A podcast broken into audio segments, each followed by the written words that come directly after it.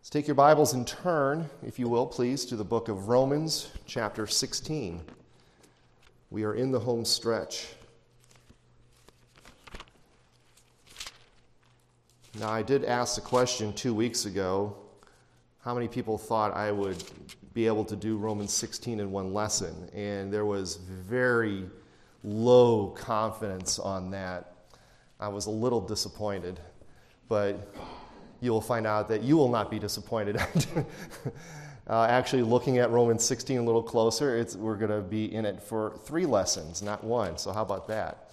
Um, and you're probably thinking, like, what in the world are you going to do with all these names? I mean, what's so big about these names? Well, you'll see when we get through it. But uh, so let us uh, give our attention now as we read Romans 16. I will read the first 16 verses.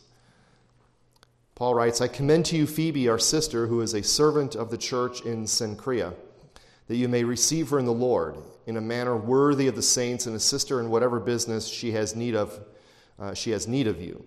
For indeed she has been a helper of many and of myself also. Greet Priscilla and Aquila, my fellow workers in Christ Jesus, who risked their own necks for my life, to whom not only I give thanks, but also all the churches of the Gentiles. Likewise, greet the church that is in their house. Greet my beloved Epaenetus, who is the first fruits of Achaia to Christ. Greet Mary, who labored much for us. Greet Andronicus and Junia, my countrymen and fellow prisoners who are of note among the apostles, who also were in Christ before me. Greet Amplias, my beloved in the Lord. Greet Urbanus, our fellow worker in Christ, and Stachys, my beloved. Greet Apelles, approved in Christ. Greet those who are of the household of Aristobulus. Greet Herodion, my countrymen. Greet those who are of the household of Narcissus, who are in the Lord. Greet Tryphena and Tryphosa, who have labored in the Lord. Greet the beloved Persis, who labored much in the Lord. Greet Rufus, chosen in the Lord, and his mother and mine. Greet Asyncritus, Phlegon, Hermas, Patrobas, Hermes, and the brethren who are with them. Greet Philologus and Julia, Nereus and his sister, and Olympas, and all the saints who are with them. Greet one another with a holy kiss. The churches of Christ greet you. So here we are. We're at the finish line, or nearing the finish line, in our slightly over a year study in the book of Romans. And last time we finished Romans 15, that would have been two weeks ago, by looking at Paul's desire to visit Rome. Uh, we first saw Paul emphasize his desire to come to Rome. He's always wanted to go there. He had been wanting to visit uh, them for some time now, but he had been hindered up to this point, and that hindrance was this great um, fruit bearing ministry that he was ha- engaging in in Macedonia and Achaia, so basically Greece. He was in Greece, and he had been there for, if you read the book of Acts, um, probably anywhere up to three to five years in Corinth and in Ephesus and in that whole entire region there. Uh, and he had been experiencing much fruitful ministry there. So he'd been hindered because of the fruitful ministry. But here he is, he's sensing that his time is done. Of course, he wrote Romans from Corinth. So he's feeling, okay, my time here is almost finished. But before I come to you, I have another task to do, and that is I have this collection I've been gathering. I need to take it to Jerusalem once I do that, then I'll come to you, and then hopefully after I come to you, I'll be able to go and travel on my way to Spain. So he had been traveling. This is during his third missionary journey. He'd been collecting this love gift from the Gentile churches to help the persecuted church in Jerusalem. Uh, last time we did look at the persecution that the Jerusalem church faced uh, during. You see, you can look at the book of Acts for that. Uh, but to suffice it to say, the Jerusalem church had fallen on hard times. So, this collection amongst these Gentile churches was motivated by the, what Paul will say, the spiritual debt that they owe to the church in Jerusalem. In other words, the gospel came forth out of Jerusalem, and the only reason the Gentiles are partakers of it is because of how it flowered first in Jerusalem and how, how Jewish Christian converts had gone out and proclaim the gospel to the Gentile world. So Paul says it's only fitting that the Gentiles, having been made partakers of their spiritual things, that then they should relieve their physical needs. And of course, he says once this task was done, he had hoped to come out to them. And then he ends that section by asking the Romans to pray for him because Paul was going into hostile territory. He was going back to Jerusalem, where, if you remember early on in his ministry in the book of Acts, he was kicked out of Jerusalem. He was chased out. He had to escape, uh, you know, in order to avoid being killed early on. The Lord had moved him out. He was his chosen vessel to go to the Gentiles. So he asked them to pray for him for his deliverance. And of course, we know how the story goes in the book of Acts. Paul does go to Jerusalem. A riot breaks out. He gets arrested, and there's a plot to kill him. And Paul then appeals to Caesar. So then the Roman officials are like, there's nothing we can do. He's got to go to Rome. So he does get to Rome. Unfortunately, he gets there in chains and spends a couple years under house arrest there. But that catches up uh, to speed here as we're now in Romans 16, this final chapter in this great book. Now, at first glance, you read through 16 as we read these first 16 verses, and you think, what's the big deal? This is Paul saying, you know, here's my friend Phoebe, and say hello to all these people that I know in Rome. What's the big deal? You know, we should be able to be done with this in about five minutes, and we'll have like 30 minutes of fellowship time before the worship service starts. How many of you think you're going to get 30 minutes of fellowship time before the worship service starts? You should know me better than that. But think of it this way we've all heard of the big names, right? Peter, Paul, James, John. We know these names because they're very prominent in Scripture. But they didn't build the church by themselves, right? It wasn't just them. Of course, the whole, you know, Christ is building his church. And the Holy Spirit is using these men to build his church, but it's not just them from a human perspective. It's not just the 12 apostles and Paul that are doing all of the work. Again, you read through the book of Acts and you read all of Paul's letters. Oftentimes he talks about, you know, he'll greet them at the opening of the letter. He'll say, from Paul, and usually you see and Silas and Timothy, or Paul and Barnabas, or Paul and Timothy. You'll see these names at the beginning of letters. Sometimes you'll see these same names at the end of letters. These are people that Paul traveled with, people that helped Paul along his way. And the same is true in the church today. You can recognize pastors and elders and deacons, but there are many, many people who do many, many things behind the scenes in your average local church. And that's what this section here really is for you, for the people who do all the work behind the scenes that oftentimes goes unsung. So, as we look here, uh, this is going to break down in three parts. First, we're going to see Paul commend Phoebe in verses 1 and 2. So, he begins this lengthy list of greetings, the longest list of any greetings at the end of any of Paul's letters, by commending this woman named Phoebe in verses 1 and 2. He says, I commend to you Phoebe, our sister, who is a servant of the church in Cenchrea, that you may receive her in the Lord in a manner worthy of the saints, and assist her in whatever business she has need of you. It's kind of an oddly worded phrase, but anyway. For indeed she has been a helper of many and of myself also. Now, this idea of commending someone by letter was a common practice then, and it's a common practice now. Paul will talk about in 2 Corinthians how these false apostles that were accusing Paul were saying, well, Paul doesn't have any letters of recommendation. Of course, then in chapter 3, he says, You, Corinthians, you are our letter of recommendation of, of the effectiveness of our apostolic ministry to you here in Corinth. But we even do it today, right? When you're, if you're going to school, let's say college or even graduate school, you need what? You need letters of recommendation to say, hey, this is so and so. He or she is a great student. He or she, you know, is a hard worker, whatever. You know, you need letters of recommendation to get a job. You need letters of recommendation to sort of get anywhere in the world to show because people aren't just going to necessarily trust you because you're wearing a tie like you know fred's wearing a wonderful tie today or Jerry's wearing a wonderful tie today too. You're not going to get anywhere just because you look good and you're wearing a nice looking tie. You have to have some backup here. So these are like letters of recommendation. Paul is commending Phoebe to the Romans. And the reason is because many scholars and commentators believe that the letter of Romans was actually delivered by Phoebe. So Paul writes this letter, he seals it or whatever they do to letters in those days, gives it to Phoebe and says, okay, go to Rome, take this letter to the Roman church, and I'm going to give you a letter of recommendation as well.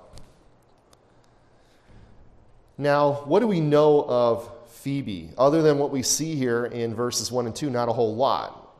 Uh, she is a Gentile convert. Uh, her name is a Greek name, so she is Gentile. She apparently is a servant in this church in Cenchrea. If you had a map, Cenchrea is a port town that is about six and a half miles east of Corinth on the Aegean Sea there. So she is presumably there in Corinth with Paul as he writes this letter. Now, Paul calls her a sister, which is just, it's like saying brother. He's, what he's saying is she is a fellow believer.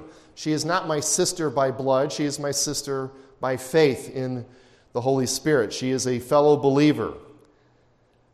And then we come to this very important phrase here she is a servant of the church in Cenchrea. Now, depending on which translation you're using, Phoebe is either, well, let me see, are anybody here have a new international version? NIV? No? Okay, I think New King James and maybe ESV are probably the only two we have here. So you probably all say see servant there. Uh, the word there is servant in the New King James, the New American Standard, the King James, the Christian Standard Bible, and the English Standard Version. All have servant. If you have an NIV or a New Living Translation, it'll say a deacon. If you have the old RSV, it says a deaconess. And this is why this verse is important, because she is either a servant or she is a deacon or deaconess. The word there is diakonos. It's a very common word. Uh, we do get the word deacon from it. But the word does carry a range of meanings. It can mean a servant, it can mean someone who is an attendant, someone who is a minister, a deacon, or a waiter. Uh, this word is used in, in, reference to many people. Uh, G- Jesus is often, t- uh, sometimes even called a diakonos. Now, why is this important? Why am I belaboring this, this phrase here? And the reason is because some will use Romans 16:1 to make the argument that women can serve in the ordained office of deacon. Now I specify ordained office, okay, as opposed to deacon in a more general sense. Now, scholars and commentators are split on this. As I was looking through commentaries, some say, yes, she's a deacon. Some say, no, she's just a servant. And oftentimes I feel like it, it depends on it, the, it depends on what your view of the issue regarding women serving in church office is from the beginning. I think a lot of times people will read into it their view already, and as opposed to reading their view out of Scripture. Now, the word diakonos occurs 31 times in the New Testament and the breakdown of how it's rendered into English, at least according to the, New, uh, to the King James, is 20 times it's translated as the word minister. The word minister. Eight times as the word servant, and three times as the word deacon. So, I think it's a stretch to sort of insert the meaning of deacon as in ordained office here in Romans 16:1 because of the three times that the authorized version uses the word deacon, it is always in reference to the ordained office of deacon. The three occasions are in Philippians 1 1, where Paul is opening his letter to the Philippians. He says, Paul and Timothy, bondservants of Jesus Christ, to all the saints in Christ Jesus who are in Philippi, with the bishops and the deacons. In other words, with the elders, overseers, and with the diakonos, the deacons, the church officers. So he is greeting all the saints in Rome along with all the church officers in Rome. In the other two times we see the word translated as deacon is in 1 Timothy 3, in which Paul is sort of describing what the office of deacon is and who is the person who should hold that office. So 1 Timothy 3 8, likewise, deacons must be reverent, not double tongued, not given to much wine, not greedy for money. And then in verse 12 of 1 Timothy 3, let deacons be the husbands of one wife, ruling their children and their own houses well. So when Paul is telling Timothy that you need to establish elders and deacons in the church, he gives the qualifications for elders and deacons. That's why you see that word translated as deacon in those passages. So I don't think Phoebe is a deacon in the sense of an ordained office, but, but, this is not to say that women cannot serve in the church and serve in significant ways. Because here is this dear sister in the faith being commended by no less than the Apostle Paul, the apostle of the Gentiles. He is commending this woman, Phoebe. She is presumably being entrusted to carry this letter to the Roman church. And then Paul tells the saints in Rome, he says, You need to receive her in the Lord in a manner worthy of the saints.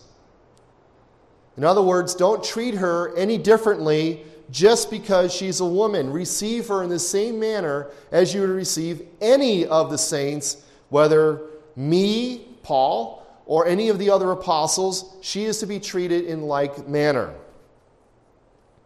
Moreover, he tells the Romans to help her with whatever needs she has, again, because she is a fellow Christian and because she is a worthy saint.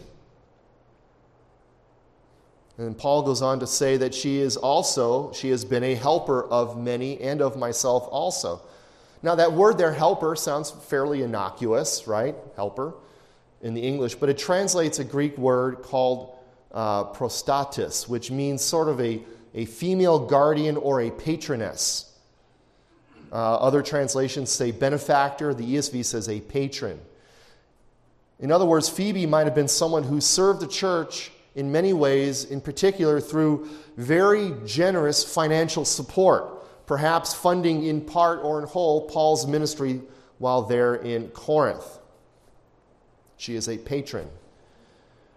So Paul then commends this dear woman to the Roman church. He, she is a servant, she is a faithful sister, she is a patron of the church, and, she, and Paul then commends her to the Romans. Receive her as you would receive me.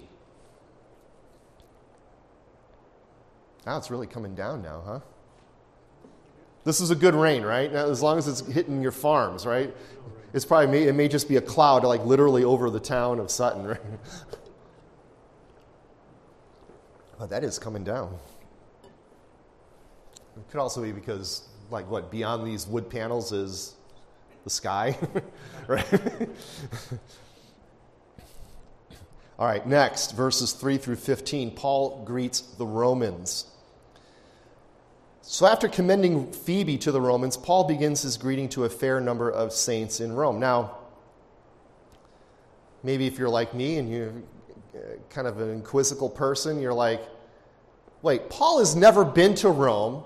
How is he greeting all these people who are in Rome? I thought he's never been there. How does he know all of these people? Well, we don't know for certain in every case, but as we'll see, particularly in the case of Priscilla and Aquila, he did know some of these people. Now, presumably, he knew or at least heard of many of the people that he greets formally in this letter. And despite what we, may think of the ancient world, people did travel. They did go from place to place. And if you think about, you know, Rome, for all of its perceived and real faults, Rome did ensure the peace. There was this thing called the Pax Romana throughout the empire, where there was a general uh, sense of peace and protection that the Roman government would protect you as you move from one province to another, so they ensured safe travel within the empire. And if you think about it, you know, Rome also had this elaborate network of roads that allowed for ease of travel as well. And then finally, Rome is the capital of the empire. All roads lead to Rome. So there, there, it shouldn't be a surprise that we do find some people that Paul knew in Rome for one reason or the other. It is the capital, in fact. I mean, think about it. I mean, it would be the same thing as saying, you know, you don't have to be from Lincoln to have moved to Lincoln. Many of our people in Sutton have moved to Lincoln for a time, have gotten sick of being in the city, and have moved back to, to Sutton or whatever. But it's not that it's not that unusual. It's where all the all the, all the stuff was. It was a major uh, metropolitan hub there. Now, topping this list of personal greetings are the aforementioned Priscilla and Aquila in verses 3 through 5. So Paul then says, Greet Priscilla and Aquila, my fellow workers in Jesus Christ, who risked their own necks for my life, to whom not only I give thanks, but also all the churches of the Gentiles. Likewise, greet the church that is in their house. So you, we have here Priscilla and Aquila. They're sort of like a Christian power couple. Okay, you know, you, you, we read about them in the book of Acts, and we first introduced to them in Acts chapter 18, uh, verses 1 through 4, where we read there, after these things, Paul departed from Athens and went to Corinth. So again, he's on his missionary journey. He goes from Athens to the town of Corinth, and he found a certain Jew named Aquila, born in Pontus, who had recently come from Italy with his wife Priscilla, because Claudius had commanded all the Jews to depart from Rome. So he came to them. So, because he was of the same trade, he stayed with them and worked, for by occupation they were tent makers. And he reasoned in the synagogue every Sabbath and persuaded both Jews and Greeks. So, Priscilla and Aquila are this Christian power couple who were Jewish. They're Jewish. They came from the area of Pontus. And again, if you look at a map, Pontus is sort of like in the northern section of Asia Minor. So think of where Turkey is, it's up in the north. It was a Roman province in northern, northern Asia Minor. They were Jews. And they find their way to Corinth when Paul meets them. And they were there because they were in Rome at one point in time, but they were expelled. The Roman Emperor Claudius expelled all the Roman or all the Jewish people from the capital. So these Jews were scattered. So Priscilla and Aquila leave Rome and find their way to Corinth where they meet Paul. And it says that they shared an occupation together. They were tent makers. Now, nowadays, the, the phrase tent maker is used to describe someone who is in ministry and has a job on the side to support their ministry. So that's what Paul did. Paul made tents to support his ministry in Corinth. So if you have a tent making ministry is basically it means that whatever you're working in, they, they can't pay you, so you have to have a side job to support yourself while you do the ministry. But here they are, they're in Corinth, they meet Paul, and they become very vital to Paul's ministry there in Corinth. But now, Paul eventually leaves Corinth, right? Paul is he's he's a rolling stone, right? He's got he's got to go from town to town. So he leaves Corinth and he goes back to Ephesus and Priscilla and Aquila tag along. This is in Acts 18, verses 18 and 19. But then Paul has to leave Ephesus. Again, he's a rolling stone. He doesn't, you know, he gathers no moss. He's, he's on the move. But Priscilla and Aquila stay behind in Ephesus. And that's when they meet a fellow named Apollos. How many people have heard of Apollos? He's somewhat familiar in the, in the New Testament. Some believe he may have wrote the book of Hebrews. We don't know for certain. But in Acts 18, verses 24 through 26, we see now a certain Jew named Apollos, born in Alexandria, that's in Egypt, an eloquent man and mighty in the scriptures, came to Ephesus. So here's Apollos. Here's, he's this Jew. He's a very learned Jew. He's excellent in the scriptures. He is a mighty man in the scriptures. He's an eloquent man. And we see here in verse 25 this man had been instructed in the way of the Lord. And being fervent in spirit, he spoke and taught accurately the things of the Lord, though he only knew the baptism of John. So he's teaching about Christ, but he's teaching sort of like an incomplete gospel. That's when Priscilla and Aquila they run into him. So in verse 26 of Acts 18. So he began to speak boldly in the synagogue. When Aquila and Priscilla heard him, they took him aside and explained to him the way of God more accurately. So here's this mighty man in the scriptures, Apollos, and he's preaching boldly. And Priscilla and Aquila are like, Brother, you are preaching very well, but you're missing a few things. There's a few holes in your theology. Here, let us help you fill those holes. So it wasn't that what Apollos was teaching was wrong, it's just that he was being taught the way of God more accurately. So Priscilla and Aquila were not only helpful to Paul's ministry, but they too were gifted teachers, able to instruct this man named Apollos. And now Paul also refers to them as fellow workers in Christ Jesus. Now, how cool would it be to say, you know what, yeah, we're good friends with Paul. We labored with him in the ministry. That would be kind of a cool thing to have on your resume, right? You put it on your business card. Hi, I'm Priscilla and Aquila. I am, you know, we worked with Paul and we taught Apollos the way of the Lord more accurately. So they labored by his side, but they were also, uh, they, they were not only just fellow workers, but they also risked their own necks to save Paul's life. So they stood side by side with the Apostle Paul through thick and thin, even being willing to lay down their lives for Paul.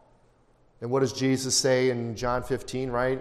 No greater love hath a man than he laid down his life for his brothers, right?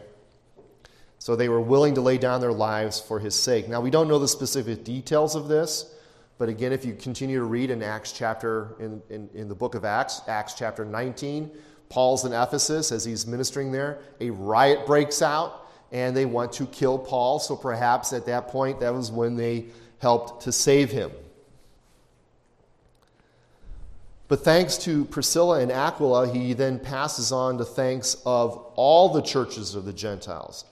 Now, this speaks volumes of how valuable this power couple were in serving the church and in carrying on the ministry of Paul and the other apostles.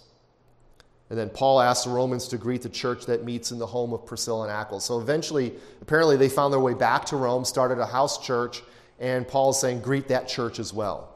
And again, you have to understand churches in the early days, they didn't have nice buildings like this. They oftentimes met in homes because they didn't have the funds to build buildings like this. And anyway, if they built a building like this in the city of Rome, they probably would have been killed for it. So they met in homes, and Paul says, Greet the people that meet in their house church. The rest of this section, from the second half of verse 5 all the way to the end of verse 15, Paul greets various other individuals that are on his heart. Now, we're not going to go through all of these, but just some things to note about these people. The first is this guy named Epinetus or Epaenetus. Uh, in verse, uh, the second half of verse 5, he is described as the first fruits of Achaia. Uh, some other translations may say Asia to Christ, meaning he was one of the first converts of Paul's ministry in Corinth. In verse 6, we see this person named Mary. And in verse 12, we see Tryphena and Tryphosa and Persis.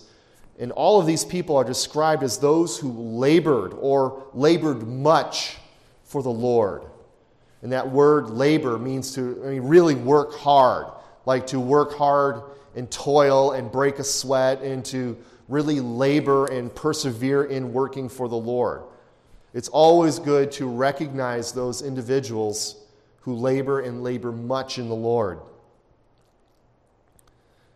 Then in verse 7, we see Andronicus and Junia and another person named Herodion who are called Paul's countrymen or Syngenes.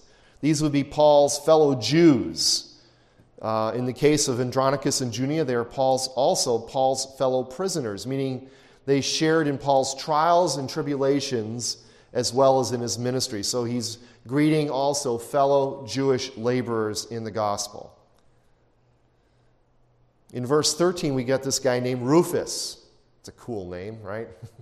Sounds like a name you'd give to a dog, maybe, but you've got this guy named Rufus here in verse 13. Now, we don't know this for a fact, but it's very, very, very possible that this Rufus is the same Rufus who is mentioned as the son of Simon of Cyrene. Now, how many people know who Simon of Cyrene is? You, you know it, right? Come on. He carried Jesus' cross, right, exactly. In Mark 15, verse 21, we read Then they, that is the Roman soldiers, compelled a certain man, Simon, a Cyrenian, the father of Alexander and Rufus, as he was coming out of the country and passing by to bear his cross. Now, that's an odd little comment for Mark to put in his gospel. Who cares who this guy's sons are, right? I mean, it's not mentioned in the gospel of Matthew, it's not mentioned in the gospel of Luke. So, who cares that Simon had sons named Alexander and Rufus? Except for the fact that many scholars believe that Mark's gospel was really Peter's gospel, as Mark was the one who wrote it down from learning it from Peter. And they both ministered in Rome, where Rufus is here in Rome. He tells people to greet Rufus. So it's very possible this is the Rufus who is the son of Simon of Cyrene. And we could say more about the others on this list, but just note how, uh, how Paul speaks very affectionately of these people. You know, you know, it says, Greet Amplias, my beloved in the Lord. Greet Apelles, approved in Christ. Greet those who are in the household of Aristobulus. All these people, Paul has a very soft heart for these people. In other words, Paul wasn't just some ivory tower theologian who wrote letters and sent them off and never talked to anybody, never rubbed shoulders with anybody. No, Paul was a servant. He, he ministered in the church. He rubbed shoulders with people in the church, and these people helped him, and he greets them lovingly. He ministered in the lives of real people. And then finally, here we have verse 16 greet one another. Paul closes this section with a final call to greet one another. Greet one another with a holy kiss. The churches of Christ greet you. Now, let's get the awkward part out of the way first. right? This holy kiss. Paul uses this phrase in, as he closes three other letters. At the end of 1 Corinthians, he says, all the brethren greet you, greet one another with a holy kiss. At the end of 2 Corinthians, he says, greet one another with a holy kiss. At the end of 1 Thessalonians, greet all the brethren with a holy kiss. Peter also closes his first letter, greet one another with a kiss of love. Peace to you all who are in Christ Jesus. The kiss was, and still is in other parts of the world today, a common form of greeting.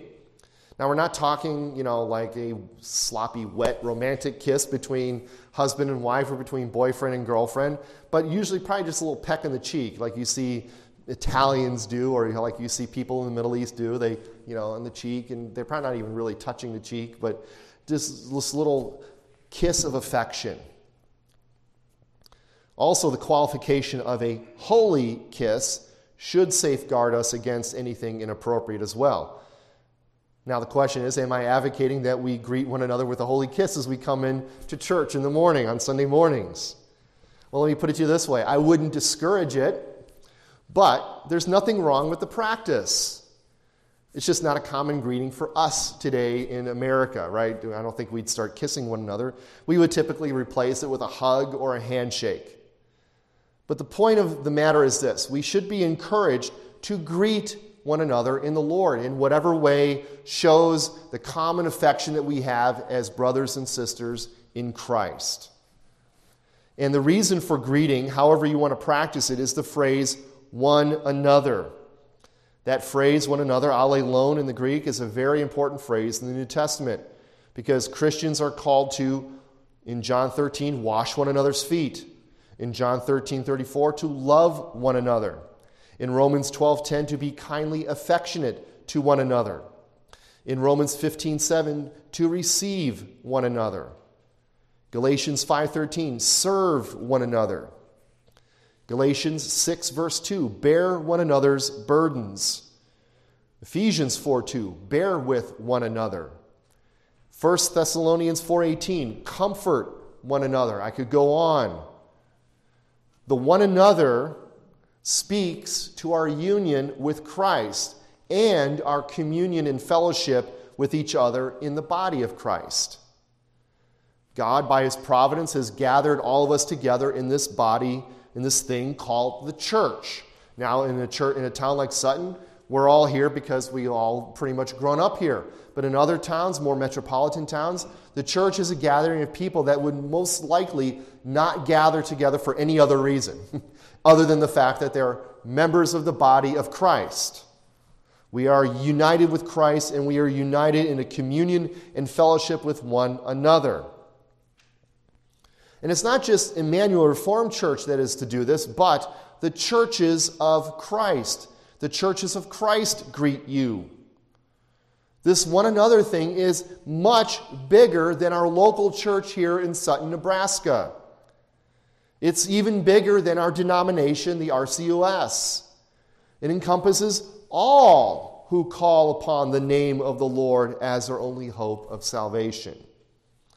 So that means when we greet one another, we are also to greet Lutherans and Baptists, Arminians and Dispensationalists, Charismatics and Pentecostals, maybe even some Roman Catholics who are in the faith despite what the Roman Catholic Church teaches. I've often felt that we in Reformed churches, not just the RCUS, but Reformed churches as a whole, need a broader view of the church.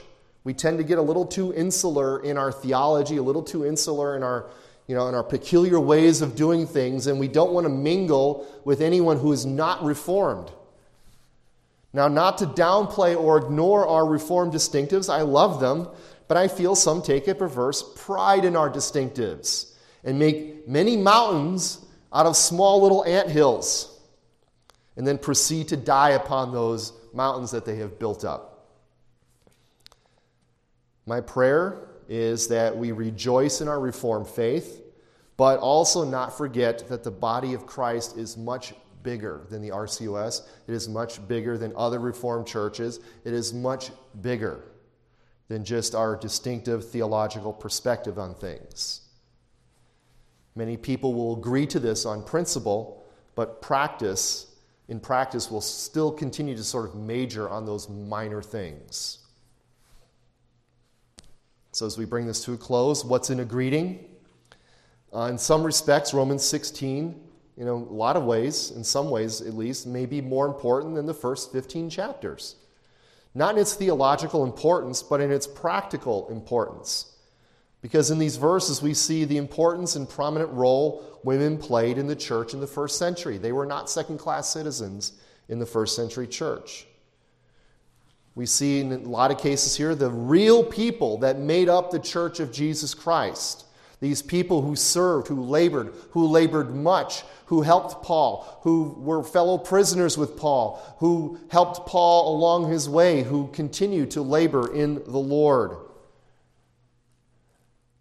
And we see here the importance of the whole body of Christ. We have to, again, have this big picture of the church. It is much bigger than just our little Reformed church here in the country. Well, that's all here we have for this section. Next time, we will look at verses 17 through 20. Paul can't help but continue to give some more practical advice before he closes his letter. Uh, so we will look at verses 17 through 20 next time, Lord willing, on the 12th.